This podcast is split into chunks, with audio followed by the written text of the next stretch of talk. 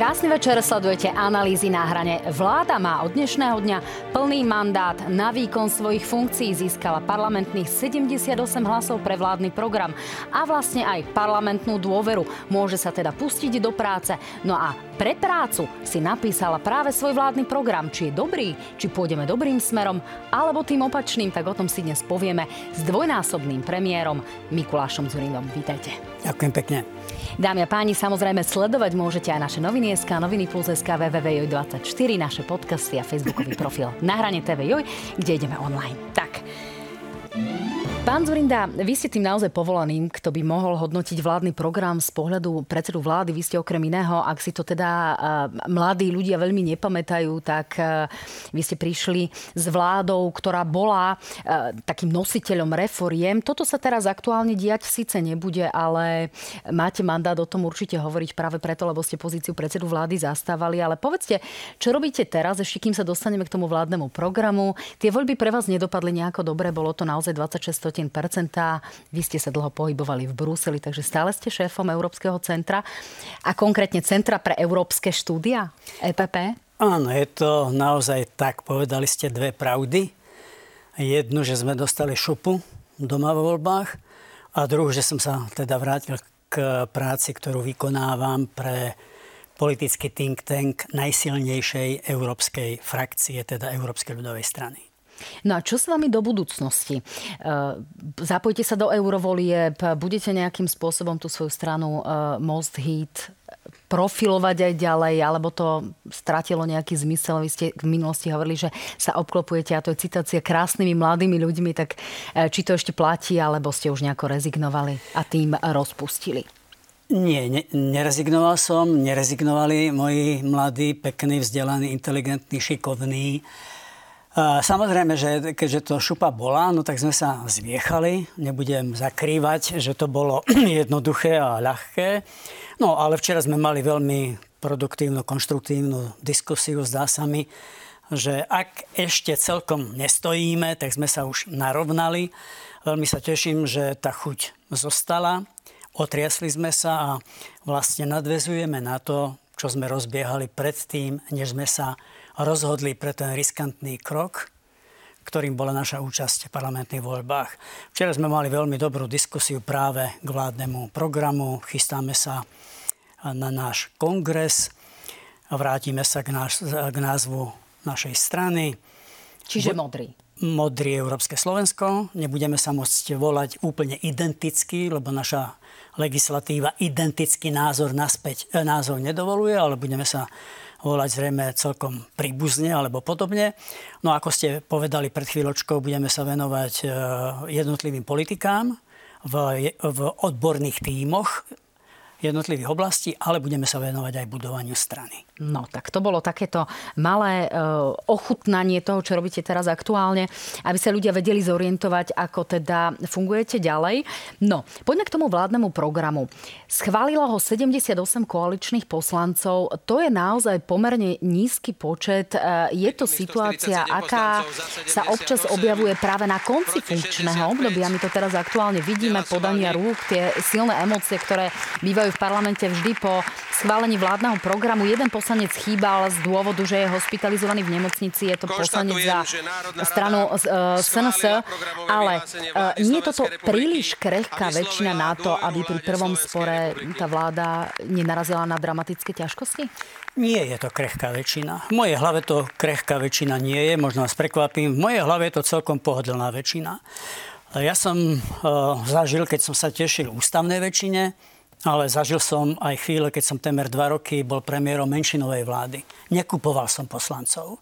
Dá sa to. Čiže... Aj keď sa o tom naozaj vtedy veľa hovorilo, hlavne no v súvislosti so zdravotníckou reformou. No veď schválne o tom hovoriť dneska aj tro, tak trošku s úsmevom alebo s nadhľadom. Ja o tom nemal som a ani nemám dnes ani šajinu o nejakom kupovaní a samozrejme nič také mi ani nenapadlo.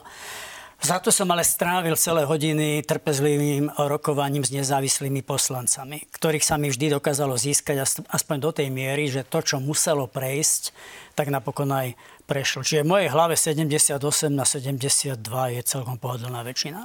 Tak uvidíme, či sa to nejako nebude počtami hýbať, lebo tie, tie zmeny počas volebného obdobia prakticky prišli stále, že niekto teda vstúpil do radov nezávislých poslancov.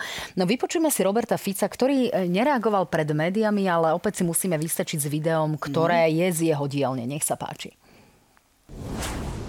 Budete svetkami hektického úsilia vlády a parlamentu všetko zvládnuť tak, aby sme do nového roku 2024 nešli len so schváleným štátnym rozpočtom, ale aj so zákonnou úpravou 13. dôchodku, bonifikácie úrokových sadzieb pri hypotekárnych úveroch a s ďalšími rozhodnutiami, ktoré budú postupne naplňať dnes schválené programové vyhlásenie. Už dnes začne Národná rada rokovať o 300 eurovom vianočnom príspevku pre všetkých seniorov, ktorí dokážu minister financí Lacko Kamenický zafinancovať a ostatní ministri zrealizovať ešte v priebehu decembra. No tak, eh, ak budeme pokračovať eh, slovami Roberta Fica, tak Lacko Kamenický bude musieť ešte presadiť štátny rozpočet v Národnej rade. Eh, pán Zorinda, Aké premiérovanie očakávate v režii Roberta Fica? Bude to tvrdý premiér? Budeme svedkami toho, že sa povedzme teraz nastaví tá situácia, urobia sa nejaké zmeny v ekonomických parametroch, vymenia sa všetci ľudia v policii, ktorí sa vymeniť môžu a z pohľadu smeru a hlasu musia a potom sa tá situácia upokojí, alebo to bude dramatické, e, spoločnosť možno polarizujúce po celé 4 roky? Neočakávam nič prevratné, nič zásadné. Neočakávam to nielen preto, že som prečítal vládny program, ale e, hovorím to aj preto, že s Ficom som hral futbal prvýkrát niekedy v roku 1990. Hambím sa povedať ten rok, no ale je to už doba. Chcem tým povedať, že ho dobre poznám. E, to, čo môžeme očakávať, je presne to, o čom hovoril, že sa bude snažiť tu a tam o nejaký populistický krok, najmä e, cieľený na svoju volickú skupinu aby ukázal, ako má blízko k ľuďom, aby deklamoval a deklaroval, ako mu záleží na najchudobnejších vrstvách ale to, čo krajina dnes potrebuje, zásadné štruktúrálne zmeny, odvážny postoj v oblasti zahraničnej politiky, bezpečnosti, skutočné riešenie problému nelegálnej imigrácie, do toho on vôbec nepôjde. A môže do toho pán Zurinda neísť, pretože tá situácia nie je, nie je dobrá, nie je rúžová a zdá sa, že niektoré situácie jednoducho bude nútený riešiť. My sa dostaneme aj k zahraničnej politike ako také, ale keď ste to už načrtli, tak môže neriešiť migračnú situáciu, môže neriešiť tú katastrofálnu ekonomickú situáciu, v akej sa nachádzame? To druhé, to druhé bude naťahovať, ako sa len bude dať. Myslím, vyhýbanie sa principiálnejším, tvrdším, bolestivejším, nepopulárnejším opatreniam. Tá situácia ekonomicky nie je zďaleka taká hrozná, ako bola v 98., keď sme to preberali po Mečerovi. Mne Miklo už, už na Vianoce chcel odísť z vlády. Už taký bol nervózny, pretože sme, sme mali nezaplatené faktúry, štátne faktúry za pol, ba až za celý jeden rok sme dlhovali železniciam, elektrárňam. To, bolo, to boli hrozivé rokovania vlády ten prvý rok. Čiže tá situácia dnes zďaleka nie je taká dramatická. Vidíte, aj tie finančné trhy vyčkávajú. Ešte stále sa pozerajú, agentúry s ratingom nehýbu. Všetci sa pozerajú, do čoho sa tá vláda nakoniec pustí alebo nepustí. Čiže on to bude ťahať. Má veľa peňazí v pláne obnovy, bude sa snažiť s tými peniazmi nejako šibovať, aby sa týmto dramatickým opatreniam vyhol. A mne z toho vychádza, že prosto slovenskú ekonomiku nič dobre nečaká. No, e, zdá sa, že nebude potrebovať nejaké veľké štruktúrálne reformy, nebude potrebovať oddlžovanie bank, ako ste to robili vy. Tam bolo tých 100 miliard, e, vtedy ešte korún, e, umorené pohľadávky slovenskej konsolidačnej a tak ďalej. To sú tie záležitosti, ktoré musíme pripomínať tým mladým ľuďom, ktorí možno o tom nepočúvajú často, ale my už vieme, že pôjde skôr opačnou cestou a to práve hľadaním peňazí tam, kde tie peniaze z jeho pohľadu aktuálne sú a takto o tom hovoril dnes napríklad Peter Pellegrini. Nech sa páči. Programové vyhlásenie vlády hovorí jasne. Ceny energií pre domácnosti zostanú na primeranej úrovni.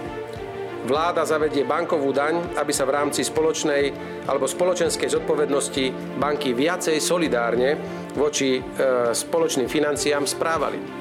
Vláda v prípade neprimeraného zdražovania potravín príjme nevyhnutné opatrenia na nápravu a silný štát bude regulátorom v zdravotníctve tak, aby zdravotná starostlivosť bola službou ľuďom a nie luxusom pre vyvolených.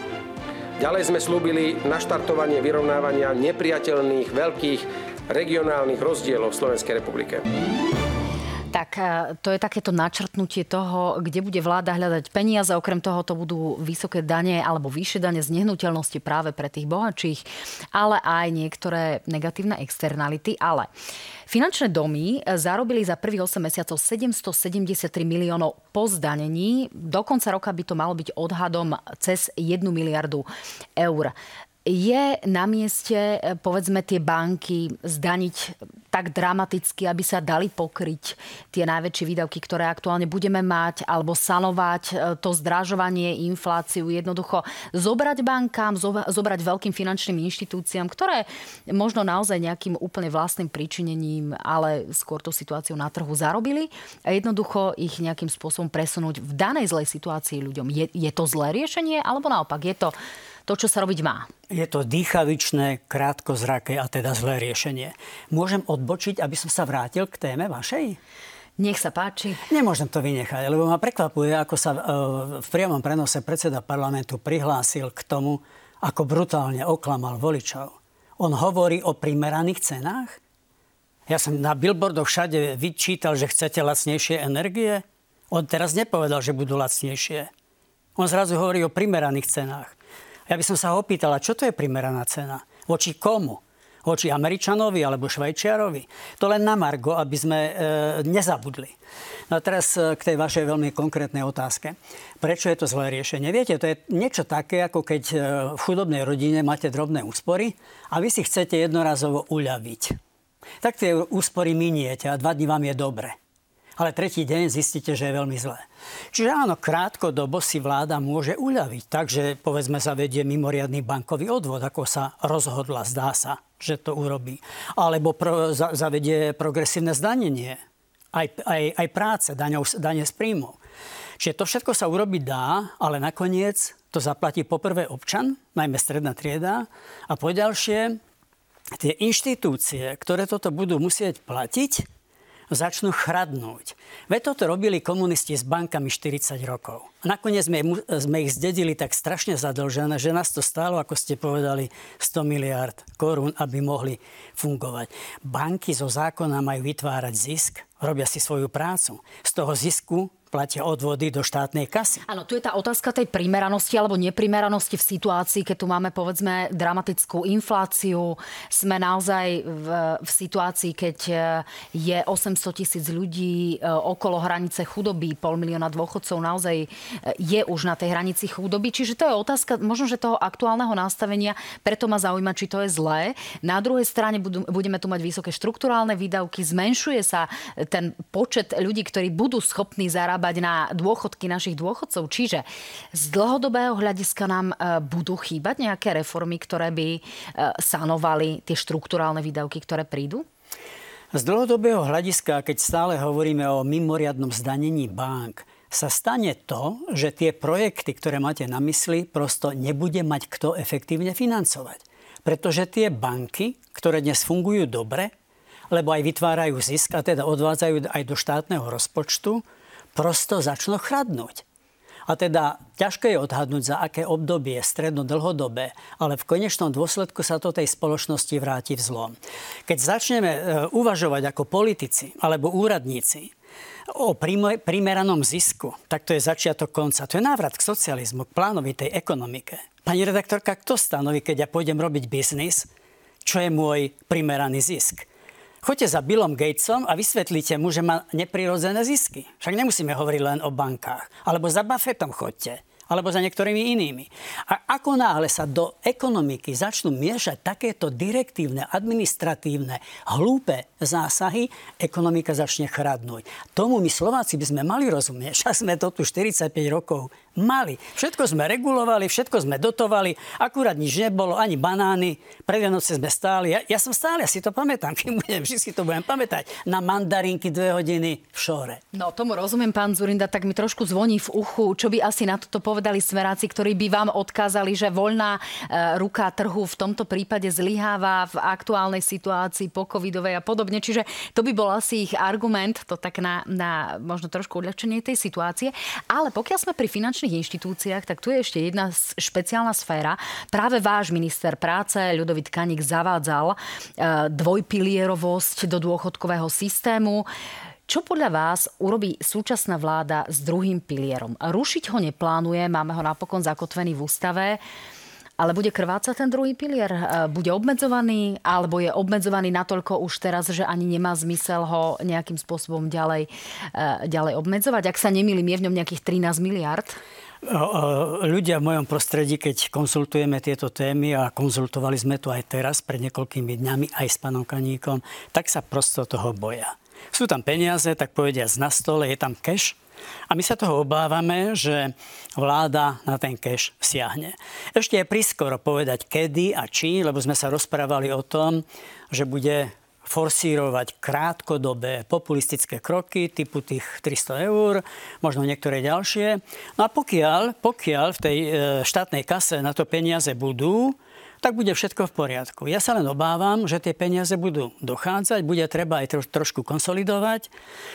No a môže prísť chvíľa alebo moment, keď to pokušenie bude také veľké, že prosto vláda na ten druhý pilier siahne.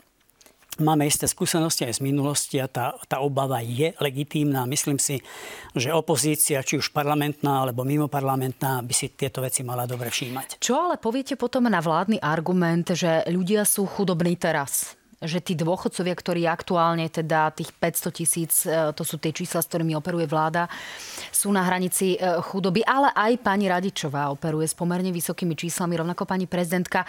E, môžeme im povedať, že nedáme im peniaze, ktoré vieme niekde nájsť, možno aj v tom druhom pilieri, ak teda to budú potrebovať. A oni na to povedia, no ale tí ľudia nemajú čo jesť teraz. Ako sa dá protiargumentovať? Čo sa im dá na to povedať?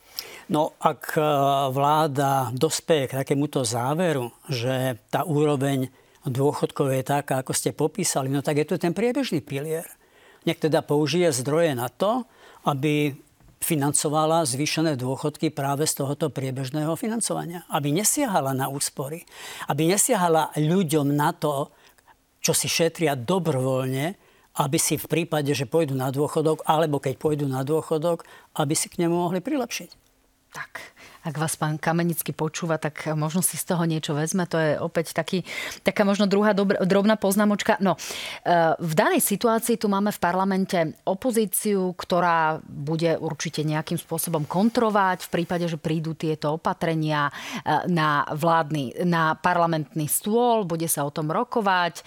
Bude tá opozícia tak, ako sa momentálne javí dobrá, konštruktívna, odborne vybavená, pripravená na túto úlohu? Alebo tam vidíte aj nejaké pokusy možno, že v budúcnosti spolupracovať napríklad s radou KDH. Vy ste napokon odtiaľ vyšli. Už sme tu mali informácie o nejakých snách možno spolupracovať pri eh, reforme volebného systému.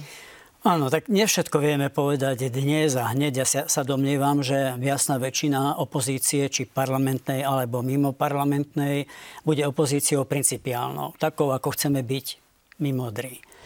Na strane druhej áno, bude to nesmierne ťažké pre kamarátov z KDH odolávať, lebo Fico je šikovný hráč a bude manévrovať. Bude ťažko odolávať takýmto pokušeniam, ako že teda zavedieme niektoré opatrenia možno rovno do ústavy aby si páry homosexuálne nemohli adoptovať dieťa. To už poletuje v médiá nejakú dobu. Alebo niektoré iné takéto hodnotové témy. No ale keď sa raz spolčíte, s, viete, nechcem povedať, že so zlom, tak už potom sa z toho ťažko cúva. Ale, ale to pokušenie podľa mňa bude objektívne obrovské. Teraz je na stole nová téma a to je reforma volebného systému. Tri obvody, 8 obvodov, viac obvodov, kombinovaný systém, väčšinový systém. A tu sa zdá sa, že kresťansko-demokratické hnutie na rozdiel od zvyšku opozície tiež chytá, že sú ochotní diskutovať o týchto témach. Je to na nich, je to na tých lídroch opozície, aby si premysleli, aká je rola, čo chcú vlastne dosiahnuť tým pôsobením, ako sa majú ako sa majú správať. Tak úplne v krátkosti, čo by zmena volebného systému podľa vás priniesla? A nie je na čase sa ňou zaoberať, keďže toto bol taký uh, výmysel, ten súčasný systém vymysel skôr Vladimíra Mečiara, aby si upevnil tú svoju pozíciu, keď bolo HZDS mimoriadne silné? Nie som proti. Ja sám som začínal v politike, keď boli 3 či 4 kraje. Kandidoval som na 26. mieste v Stredoslovenskom kraji. S pánom Pitnerom som chodeval na mítingy, si pamätám ako včera. Čiže principiálne nie som proti, len viete, dôležitý je aj účel a pohnútka. Ak je pohnútkou to, aby ten poslanec bol spätejší so svojím regiónom, aby východniari alebo južania, ja neviem, v Rímavskej sobote, nemali pocit, že sú zanedbaní, že nemá ich hlas kto povedať v tom parlamente. Ak je toto pohnutkou, tak som za. Ale ak je pohnutkou, ja neviem, Roberta Fica, alebo pána Pellegriniho, alebo niekoho iného, urobiť takú zmenu, podobnú ako urobil Orbán v Maďarsku, prešpekulovať to tak, aby z toho profilovali na základe istých, by som povedal, volických afinít v tom alebo onom regióne, tak sa mi to nepáči. Čiže kružkovací systém nestačí, aby toho východniara prekružkovali v tej danej strane? Ja som všetko štyrom v tejto chvíli povedať, že by som bol pripravený a ochotný sa o tomto porozprávať. Prečo nezaviesť tých volebných obvodov viac? Ale opakujem ešte raz, cez prizmu skutočného záujmu voliča a nie stranickej centrály. Tak, to bola taká malá odbočka. Vráťme sa teraz k tým dôchodkom. Nastala nám totiž taká zaujímavá situácia, že vláda hovorila už po nástupe, že našla prázdnu e, štátnu kasu a teraz sa hľadajú a dokonca aj našli peniaze na to, aby sa doplatilo 300 eur, teda 150 a k ním aktuálnych 150 práve na tie 13. dôchodky. Tak nech sa páči, toto sú aktuálne dnešné výroky ministra práce a aj Igora Matoviča. Ak to tak obrazne poviem, trochu sme ešte zatriasli pánom ministrom financí, aby sme ešte zlepšili Vianoce seniorom v tomto roku. A preto som veľmi rád, že napokon ten jednorázový príspevok bude napokon vo výške 300 eur a treba povedať pre všetkých poberateľov dôchodkov. Tieto dva mešteky pre dôchodcov sme vytrásli len my. Lebo KDH bolo ticho, PSK bolo ticho, Saska bola ticho. Jediný, kto bušil do toho, aby Pelegrini splnil svoj slub voči dôchodcom, sme boli my. Čiže dnes si môžeme gratulovať, že 440 miliónov dôchodci už majú, ale chýba posledných 200 miliónov a nedáme im s tým pokoj. No na toto môže volič reagovať, že tak e, tie peniaze tam sú, alebo nie sú, alebo sú, ale ste ich len nevideli, keď sa dá zatriasť ministrom Kamenickým a tie peniaze jednoducho vypadnú. A vypadnú aj povedzme na tú možno adresnú pomoc, o ktorej hovorí vláda aj v svojom vládnom programe. Čiže ako sa má na toto pozerať volič a čomu má vlastne veriť? No, lepšie by som, by som nesformuloval moju odpoveď, ako ste sformulovali vy vašu otázku. No, populizmus ako chlapci na piesku. Je to až nehodné ministrov, alebo teda reprezentantov štátu v parlamente. Ak je, ak je to o tom, či zatrasiem alebo nezatrasiem ministrom, no tak kde sme sa to dostali? Po ďalšie hovoríte o adresnosti. Ja som tam žiadnu adresnosť nepočul. Všetci. No čiže som tak trošku z toho smutný, lebo evidentne potrebujeme konsolidovať, to je taký eufemizmus. Potrebujeme zatiahnuť opasok však. Veľmi nepopulárne, bolestivé. A títo to nechcú urobiť. A keď to budú musieť urobiť, tak budú hľadať omrvinky, aby klamali ľudí, že to nerobia. Toto je nesystémové, toto je neprincipiálne, také by som povedal handrkovanie, aby oblbovali ľudí a stále, vlastne kampaňujú stále. No tá adresná pomoc v prípade, povedzme, energií a v prípade ľudí, ktorí by možno mohli mať v budúcnosti nejaký príspevok na bývanie, ako sa o nám dlho hovorí, viete si predstaviť udržateľnosť toho systému, aký je tu momentálne? Napokon všetky strany hovoria o tej zvýšenej adresnosti, tá vláda to má skutočne v tom programe. Čo predpokladáte, že sa stane práve pri takých tých veľkých finančných injekciách do pomoci ľuďom a do tej adresnosti? Nie som proti adresnosti, ale tu sme o adresnosti nič nepočuli, Áno, pani Divaková. Tam sme skôr... o adresnosti nepočuli ani ťuk. Ale principiálne, primárne, veď e, ja som tiež kresťanský demokrat. A ja vidím, ako ľudia žijú nielen v Bratislave. Teraz cez kampaň som prešiel všetko. V Humenu som bol trikrát. Alebo na severe východného Slovenska, alebo aj v tej Rimavskej sobote. Teda mnohým ľuďom sa nežije ľahko a tá adresnosť má niečo do seba.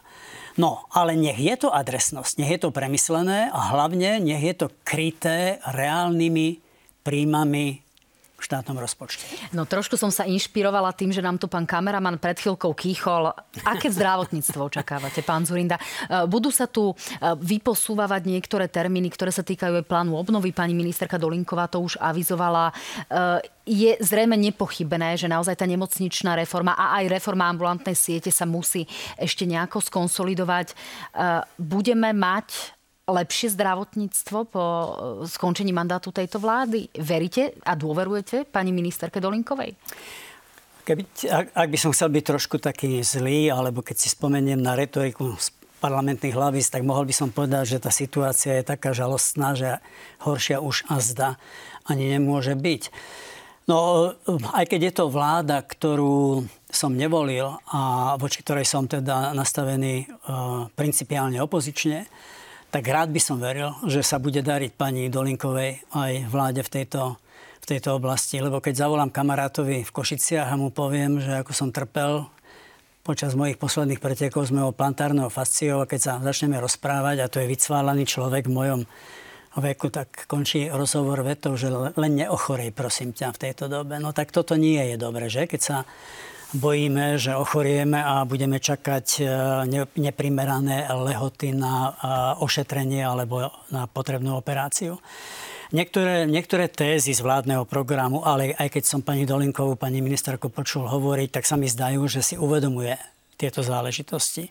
Že by sme chceli parametrizovať niektoré javy, ako je napríklad doba čakania na taký alebo onaký zákrok. To by bolo fajn, keby sa to podarilo. Tak uvidíme rovnako tak zavedenie DRG, na to čakáme už celé roky. Mnohé DRG, tie... DRG som sa, pani Diváková, Kresanko Diváková, ja som sa DRG učil, sa vám priznám, niekedy v roku 2002. Nechce sa mi veriť, že 20 rokov a ništa. Tak, asi sme trošku zmeškali vlak. No a do reklamnej prestávky ešte stihneme možno jednu tému a potom si to zahraničia prezidentské voľby a aj úroveň demokracie necháme do druhej časti. Ale e, pán Zurinda, výmeny, ktoré sa dejú na čele policajného zboru, to nasadenie, ktoré má pán minister Šutaj Eštok. Ako sa vám javí, čo od toho očakávate a ak to spojíme s nejakými ambíciami pána ministra spravodlivosti, pána Suska, ktorý hovorí o znižovaní sadzieb alebo úprave sadzieb pri ekonomických deliktoch, ak to preložíme do e, ľudového jazyka, tak e, to sú tresty za korupciu napríklad, za, za veľké ekonomické delikty. Tak e, kam sme sa vybrali? Nebudem sa štilizovať, že som odborník na trestné právo. A rád by som videl alebo veril, že niektoré tie sázby sú premrštené. Možno, že sú, ale to je detail. Toto nie je principiálna záležitosť. Principiálna záležitosť je cirkus, ktorý som videl v dedinke, cez ktorú prechádzam, keď idem na moju chalupu. No tak toto, čo, čo toto malo byť? Teraz hovoríte o akcii, e, po ktorej, e, pri ktorej sa bol zastavený príslušník pán Kotek, Áno. E, kde bol prítomný aj pán prokurátor Chilo, Áno. kde teda naozaj nastala dramatická policajná Áno. situácia. Áno, presne tak. No a samozrejme aj to, do čoho sa pustil pán minister, ja som zvedavý, či to uhrá. To nie je také jednoduché, do čoho sa pustil. Ale je to nepríjemné. Je to nepríjemné, lebo trošku narazil a povedzme, ten policaj sa vráti do služby, ale ako sa v tej službe bude cítiť. Ako bude mať autoritu u svojich kolegov, ale aj u páchateľov trestnej činnosti. Čiže ten tlak je nepríjemný, situácia policie, policie podľa môjho názoru je neprehľadná. Či to uhrajú Fico s pánom ministrom Šutajom Eštokom, ja mám vážne pochybnosti. Úprimne, každá vláda, aj tie vaše, mala svoje kauzy budú tie kauzy aj v tomto volebnom období? A bude to spájané možno aj s tým, že to policajné nastavenie, aké aktuálne je, je iné ako to, ktoré sme tu mali doteraz? No, nemôžu nebyť kauzy vo verejnom živote. A to nie je záležitosť Slovenska. Pozrite sa, americký prezident, ja som vyrastal v presvedčení, lebo tak ma učili, že nie je silnejšie demokracie, ako sú Spojené štáty a pozrite sa, ako pán prezident Trump chodí z jedného súdu na druhý. Čiže tu sa nemusíme extra bičovať Slováci. Dôležité ale je to, čo pozorujem povedzme v tej Amerike, že na ten súd musí ísť. A prosto 4 hodiny ho tam grillujú a nevie, ako on skončí. Čiže z toho by sme nemali byť nešťastní, že budú nejaké kauzy, lebo kým je človek človekom, zrejme tie kauzy budú, ale dôležité je, aby tie demokratické inštitúcie štátu fungovali tak, ako majú. A v prípade parlamentnej demokracie to znamená, že vláda je výkonná moc, to je jedna zložka, potom máme zákonodárnu moc. Bojte sa o právny štát? Áno. Tak to je jednoznačná odpoveď. Dámy a páni, o chvíľku sa uvidíme v druhej časti. Rozprávať sa budeme aj o prezidentských voľbách, našej zahraničnej politike, našom zahraničnom obraze a o úrovni demokracie. Počkajte si na to.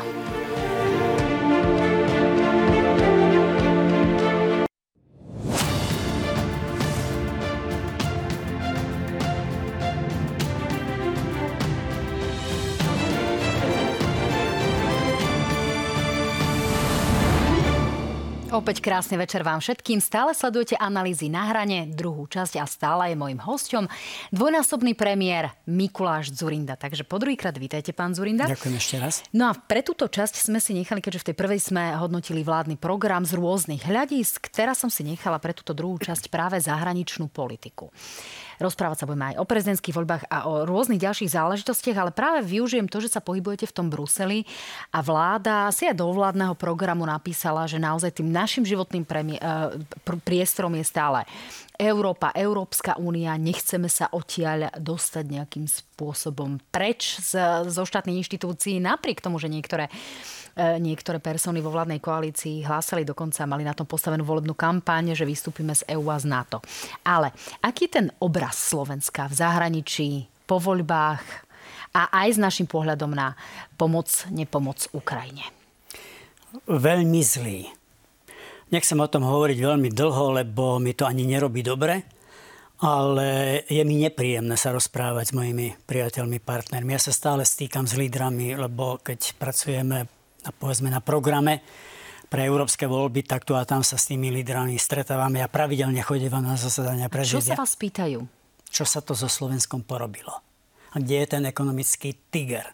A kde je tá reputácia? Boli ste vzorom.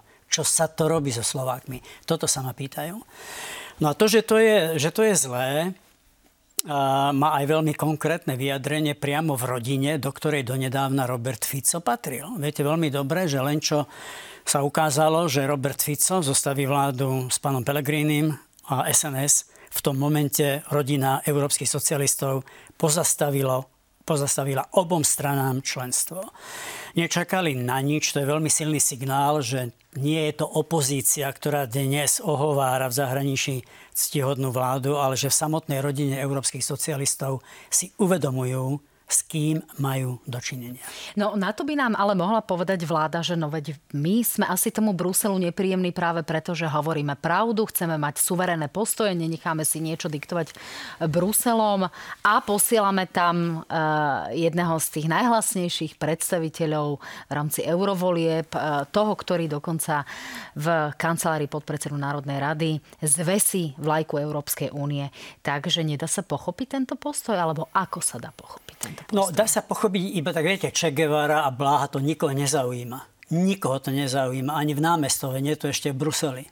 Ale to, čo každého zaujíma, je, ako sa môže Fico tváriť, že na Ukrajine je páchateľom Ukrajina a obeťou Rusko.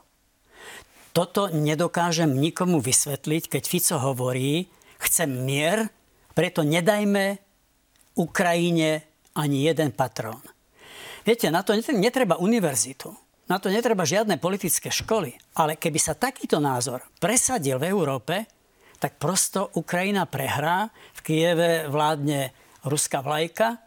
A my veľmi dobre vieme, koho najbližšieho spojenca v Európskej únii má Vladimír Putin. Je to predsa Viktor Orbán. Toto Fico nevidí. Toto je najväčší fail vládneho programu.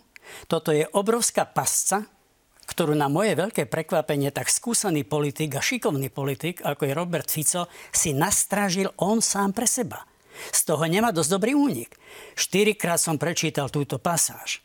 Tam e, nájdete vetu, že poskytneme Ukrajine humanitárnu pomoc, ale neposkytneme jej pomoc vojenskú. O ekonomickej tam nie je ani riadok. Možno Fico si myslí, že je chytrák a že tam si nechal otvorené dvierka lenže Danko mu to nedovolí. Tam sú tie kontrakty, ktoré sú rozbehnuté cez konštruktu Defense, zároveň Boženy e, vláda sľubuje, že teda dodá Ukrajine ako odminovací systém, ktorý naozaj Ukrajina veľmi potrebuje. E, bude sa dať udržať takáto politika absolútneho odporu a odmietania nejakej v tomto zmysle spoločnej európskej politiky a ten príklon k Orbánovi bude udržateľný celé 4 roky? No to je tá chytristika. Viete, áno, tá konštrukta výroby vyrobí a predá, ale chce peniaze. Tie peniaze buď dá slovenská vláda, alebo Európska únia. Keď to dá Európska únia, tak to dáva aj slovenská vláda. Veď prispievame, nie? To sú spoločné peniaze. Čiže buď Fico klame a bude predstierať, klamať trenkami, že nepodporuje Ukrajinu a bude ju podporovať takto, možno aj nepriamo, že priamo vláda nebude schvalovať patróny, ale bude schváľovať ekonomickú pomoc, lebo schváliť ekonomickú pomoc Ukrajine je schváliť aj vojenskú pomoc, ale to potom chcem vidieť, ako sa budú rozprávať vo vládnej koalícii, napríklad pán Danko, alebo bude dôsledný a urobiť to, čo už naznačil na prvom Európskom samite, že sa zaradí za Orbána. Nie vedľa Orbána, lebo na to nemá, viete čo, slušne povedané, odvahu tak sa zaradil, schová sa za ňo, ale bude torpedovať takúto pomoc. No ale potom sa stane čiernym pasažierom. Potom bude Slovensko ťahať do šialenej izolácie, takej, ako sme to mali pred rokom 1998. No, tak uvidíme, aká tá pozícia bude. Má za sebou jeden summit, máme tam ten, ten podpis tej podpory, na druhej strane máme vládny program, kde sa niečo hovorí domácemu publiku, takže uvidíme, ako sa toto vykryštalizuje. No, prezidentské voľby, máte svojho kandidáta? Kolegovia v strane navrhli pred dvoma týždňami, že mali by sme, nemali by sme otáľať. Zachytili sme v médiách rozpravu, že či politické strany budú podporovať takého alebo onakého kandidáta. Zachytili sme, že pán Korčok e, víta, uvíta podporu strán. Vedomi sme si svojho výtlaku, nevýtlaku, tak e, súhlasil som s návrhom mojich kolegov, že bez fanfár, ale vyjadrime včas podporu pánovi Korčokovi, lebo si myslíme, že to je dobrý kandidát. Napokon je to váš bývalý spolupracovník. Tak je. Takže, takže ho poznáte. Vy sa o to teda z pohľadu podpory asi pokúšať nebudete. Ako Osobne. Ako Mikuláš Zurinda. Ste neuvažovali niekedy nad tým, že by ste kandidovali na prezidenta? O, tak to, to naozaj nie. To nie. Tak je to aktuálne u ministrov zahraničných vecí moderné. E, keď si spomenieme na kandidatúru pána Kubiša, ktorý teda e, má tiež záujem kandidovať. Takže, tak preto sa na to pýtam. Vy ste rovnako boli ministrom zahraničných vecí. Hej, takže... hej, no viete, v politike každý máme nejaký svoj záujem alebo nejaké ihrisko. Ja neskrývam, že najväčším potešením pre mňa by bolo, keby som raz mohol vidieť takto ako dneska sme pozerali Roberta Fica, nieko, niektorého z tých mojich kolegov, ako sklada sľub ako predseda vlády strany, ktorá ho tam dostala. Z toho by som mal najväčšiu radu. Ja sa chcem venovať tej svojej práci s mojimi kolegami, priateľmi. No, e, nepýtam sa na tie prezidentské voľby náhodne, pretože o nich bola reč aj na sneme strany Smer práve v piatok. A tieto slova vyslovil Robert Fico, zneistil tým tak trošku tú ľavicovú časť politického spektra, ktoré v minulosti veľmi úspešne zintegroval. Tak e, toto sú slova Roberta Fica a následne aj reakcia Petra Pellegriniho. Nech sa páči. Pokiaľ ide o prezidentské voľby, nebudem predbiehať, ak dovolíte. Sú v rôzne úvahy rôzne úvahy aj v radoch našich koaličných partnerov. Tieto úvahy v prípade realizácie, dúfam, že si to uvedomujete, zásadne zmenia slovenskú politickú mapu. A preto sa neodvážim ísť ďalej ako do decembra 2024. Pretože voľby prezidenta môžu spôsobiť, že v roku 2024 to budeme stáť pred mimoriadne náročnými úlohami, ktoré sa týkajú postavenia ľavice na slovenskej politickej scéne. Hlas je strana, ktorá je ukotvená v každom jednom regióne. Nie je to žiadna ministrana e, jedného človeka a preto odmietam akékoľvek úvahy, že by hlas sa s niekým spájať chcel alebo plánoval. Absolútne a definitívne. To sú všetko špekulácie. No máme tam niekoľko momentov. Pozerajme sa do decembra 2024, to je prakticky o rok a mesiac. E, možno veľké úlohy pre integráciu ľavice alebo pre e, ľavicu ako takú. Aký scenár predpokladáte? Ak Peter Pellegrini, a to je veľmi dôležité doplniť, bude súhlasiť s tou svojou vlastnou kandidatúrou a bude mať ambíciu kandidovať za prezidenta? No, bez ohľadu na tú ambíciu, ja som hovoril celú kampaň, som tak nie v zlom, ale som označoval tie strany Smer A, Smer B. Neviem, či som aj u vás v tej debate to nepovedal. Málo kto tomu veril, ale mne to bolo dlho, dlho, dlho jasné, že oni prosto môžu ísť iba spolu hlas a smer. Teda pre mňa takéto úvahy nie sú žiadnym prekvapením ani novinkou. Ja som si myslel, že pán Pellegrini pôjde na prezidenta dávno na jar nič nového pod slnkom. No, uh, schyluje sa k tomu, že uh, pán Pellegrini bude kandidovať a jeho šance sú pomerne vysoké. Všetci to vieme. On má isté dispozície, aby oslovil široké spektrum našich spoluobčanov. A ak sa to udeje, že sa stane prezidentom, tak potom by som uh, stavil nemalú čiastku na to, že bude len otázkou času, mesiacov, kedy tie dve politické strany splínu. Tak ja vám prezradím, že teda sme dali prostredníctvom agentúry, ako merať práve to, ako, eh, ako možno by bol úspešný teda Peter Pellegrini a rôzni kandidáti, ktorí by mohli kandidovať v prezidentských voľbách. Na to si počkáme teda do štvrtka. Ale eh, pokiaľ ide či už o úspech alebo o neúspech, stále hovoríme o Petrovi Pellegrinim a stále hovoríme aj o tom, že strana hlas eh, to nie je nejaký jednoliatý celok ľudí, ktorý by sa mohol presunúť k Robertovi Ficovi Ficovi napokon časť e, toho hlasu a prakticky na hlas to odmieta zatiaľ celý hlas. E, tá krehká väčšina, o ktorej sme hovorili na začiatku našej relácie, tých 79 hlasov v parlamente, je naozaj pomerne nestabilná. Čo by sa mohlo stať v tom decembri 2024? A teraz zauvažujme, nechal by sa Robert Fico v predčasných parlamentných voľbách znovu prevoliť s nejakou zintegrovanou ľavicou? Čo očakávate? Nemyslím si. Myslím si, že Fico bude ťahať vládnutie, pokiaľ to bude iba možné. Fico má na to veľa dobrých dôvodov. Nedám ani jeden cent na to, že by si želal predčasné voľby. Ale dal by som veľa centov na to, že sa im bude vyhýbať ako čert krížu. Ono, on, v tomto je ale on dobrý a šikovný. Eh, drvivá väčšina ľudí, ktorí sú v popredí hlasu, pochádza z jeho košiara.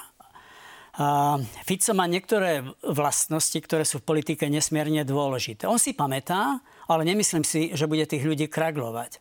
Naopak, už vidíte teraz, ako u mňa niektorých z nich vystrčil, aby si ten hlas k sebe pripútal ešte viac. Začal by som možno po predsedovi parlamentu ministrom vnútra alebo aj ministrom práce, sociálnych vecí a rodiny.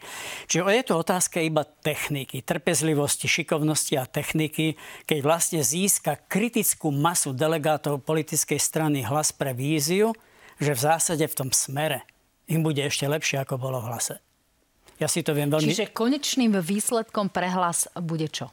Lebo presmer bude asi v tomto, čo hovoríte, ak vychádzam teraz z logiky veci, bude posilnenie. Čo to bude znamenať pre hlas? No splinie so smerom. Veď ja som zlučoval veľa strán. My sme sa zlúčili Kresťansko, Slovenská demokratická kresťanská únia s Demokratickou úniou. Neviem s kým všetkým ďalším. To nie je žiadna tragédia. Ak ten díl je urobený tak, že je vzájomne výhodný, ak lídry, mienkotvorní ľudia z tej politickej strany sa nájdu v tom subjektu v subjekte novom. No ale ako novom, keď oni drvie väčšine zo smeru vzýšli. Čiže ja by som to nejako dramaticky nevidel. Prosto pre mňa to ani nie je nejaká extra silná téma. Skôr by som bol prekvapený, keby sa ten hlas v prípade zvolenia pána Pellegriniho udržal. No poďme trošku k tej nálade, ktorá aktuálne panuje v spoločnosti. Ako sa vám javí? Ako vy vnímate tú slovenskú spoločnosť, ktorá je nepochybne polarizovaná? A možno to doplním aj o tú situáciu, ktorá nastala v súvislosti s novinármi. Ja si nepamätám, že by napríklad študenti katedry žurnalistiky, e, ktorí majú možno 19 až 22 rokov, prišli pred úrad vlády a odvážne tam čelili predstaviteľom a kladli im veľmi nepríjemné otázky. Ja som naozaj celú tú diskusiu medzi nimi a Erikom Kaliňakom sledovala a pánom Gedrom z úradu vlády. Čiže e, čo sa nám to tu deje? A máme tu už, povedzme, masu odvážnych ľudí, ktorí sú v prípade, že sa niečo deje, čo im teda nevyhovuje, schopní povedať, nám sa to nepáči a ideme nejakým spôsobom hájiť nejaké práva? Spomeňme aj pána Patrika Dubovského, ktorý e, dal trestné oznámenie na pána Blahu. Spomeňme pani Kotekovu, ktorá veľmi nahlas a aj pre médiá prehovorila o tom e, zásahu proti jej manželovi. Čo sa deje v spoločnosti, pán Zurinda? No veľmi vnímam citlivo tie signály alebo momenty, ktoré ste popísali a vážim si týchto statočných ľudí. Na strane druhej mi dovolte povedať, že nevnímam to tak osudovo iba z pohľadu Slovenska, ale širšie. Veď zodvihnime hlavu a pozrime sa, čo sa deje, ja neviem, v Spojených štátoch, čo sa deje v Nemecku, čo sa deje v Holandsku. Vieme, že Wilders sa chystá v stredu, e, to je zajtra, že? Vyhrať voľby v Holandsku. Wilders. Vieme, že v Nemecku AFD je druhá v prieskumoch verejnej mienky? Že v niektorých spolkových krajinách je prvá? No, skúsme jednoducho vysvetliť, že je to posilňovanie takých tých ultrapravicových nálad, ktoré sú... pani A antisystému, ktorý je v Európe. A viete prečo? Lebo za posledné roky, však nemám inej roboty, len rozmýšľať, za posledné roky pozorujem, že tie, tí mainstreamoví politici, tí šablónkoví politici, tí systémoví politici zlyhávajú. Ako zlyhali na Slovensku posledné tri roky? Veď mali ústavnú väčšinu. Ako s ňou naložili? zlyhávajú systémoví, mainstreamoví, boja sa urobiť potrebné opatrenie, alebo reformy bolia, každý chce byť len za pekného a tak sa začal presadzovať antisystém. Počkajte, lenže my sme tu mali Igora Matoviča, mali sme tu Borisa Kolára a boli to vládni politici. My asi nemôžeme hovoriť o tom, že to je taká tá štandardná uh, predstava o, no, o tvárili politikovi. sa, no tvárili sa, že sú veľmi štandardní. Tvárili sa, prichádzali s modernými heslami, Boris Kolár, voľte mňa, lebo ja nie som politik, nepolitická politika, však to bolo populárne aj za Havla istú dobu. Matovič sa tváril, že všetko dá do najlepšieho poriadku, veľmi zarezonovalo to jeho videjko, ako bude Slovensko právnym štátom. Veď sa o to spočiatku aj celkom úspešne pokúšal, pokiaľ sa nespustil, musím to takto povedať. Eduard Heger, ten dodnes platí za systémového politika, akurát, že nemal autoritu, žiaľ Bohu. No nechcem dlho hovoriť, ale podľa mňa vlády Eduarda Hegera a Igora Matoviča boli volené a vnímané ako, ako systémové strany, ktoré urobia reformy, urobia poriadok aj v takýchto ťažkých dobách, ako bola pandémia koronavírusu, uspejú. Čiže ten problém je širší, pani redaktorka. Demokracia je super usporiadanie, ale má svoje limity, má svoje problémy. Dnes prichádza, prechádzame v Európe, vo svete takýmto citlivým obdobím. V Spojených štátoch Obama zlyhal. Obama veľmi zlyhal aj s Clintonom. E, vo Francúzsku ide vyhrať prezidentku Marine Le Pen. Vedeli ste si to pred 5 rokmi predstaviť? No niekedy sa javí, že demokracia je naozaj systémom vhodným do dobrých čias. Dnes nepochybne žijeme veľmi zlé časy. E, okrem iného sme spomínali tú vojnu, ale okrem iného musíme spomenúť aj tú zlú ekonomickú situáciu. A teda ako z toho von? Ako von možno z tej situácie, kedy sme zavalení hoaxami, kedy sa nám nedarí bojovať proti dezinformáciám, kedy sa nám e, nedarí bojovať proti dezinformačným médiám, ktoré sú naozaj kladené aj aktuálne súčasnou vládou na úroveň tých systémových, tých regulovaných, tých, ktorí majú, ktoré majú nejaké aj etické princípy. No musíme sa všetci... Ťažko s týmto asi bojovať. Ťažko, ťažko. Ale, ale, ale bojovať treba. Myslím si, ľudovo povedané, že všetci by sme mali tak trošku vstúpiť do seba, tak trošku sa spamätať a, a zvážiť. Zvážiť, čo napíšeme, zvážiť, čo povieme, zvážiť, či novinár má robiť politiku, alebo objektívne informovať, aby som nebol celkom suchý. A vlastne každý ten volič by si mal klásť takéto fundamentálne otázky. Koho ja to vlastne idem voliť? Pani Krestanko Dybaková, viete, ako mi ťažko bolo pozerať sa na plagáty Borisa Kolára? Voľte ma, lebo ja nie som politik. Viete, ako ťažko mi bolo pozerať teraz na billboardy pána Pellegriniho? Chcete lacnejšie energie? Chcete lacnejšie potraviny? Prečo tam nebolo chcete modré z neba? To dokedy budeme toto voliť? To sme naozaj tak zmagoreli. Kde je tá chyba, pán Zurinda? A ako z toho von? No viete čo, potrebovali by sme ku stolu ešte nejakého antropológa, nejakého uh, odborníka na sociálne tematiky. Ja som železničiar, ja vám to poviem tak, ako tomu rozumiem za ten svoj vek, čo, čo, čo žijem. Ja tomu rozumiem, keby som mal byť stručný, tak by som to povedal vetou. Príliš dobre a príliš rýchlo. My si to nechceme pripustiť. Vy ste veľa hovorili o chudobe. Ale dnes som posledný slova, ktorý nebol na dovolenke na malých divách. Príliš dobre a príliš rýchlo a začalo nám kvapkať na karbit. Môj dedo hovoril, že od dobroty kto to dochne. Teraz ne, neviem, či sliepka alebo koza, áno. ale áno, e, máte pravdu. Mohli by sme to možno zakončiť tým, že sme aktuálne, keď hovoríte, že železničiar vypravili vládny vlak do nového vládneho obdobia. Pán Zurina, ďakujem pekne, že ste boli môjim hosťom. Verím, že sa tu ešte stretneme a prídete nám z toho európskeho pohľadu trošku okomentovať našu politiku. Ďakujem, tak, rád. Budeme sa tešiť, dámy a páni. Teším sa, že ste nás sledovali, že ste boli s nami. Pokojne si pozrite analýzy na hrane aj v repríze. Budeme sa veľmi tešiť. Majte sa fajn, pekný podvečer.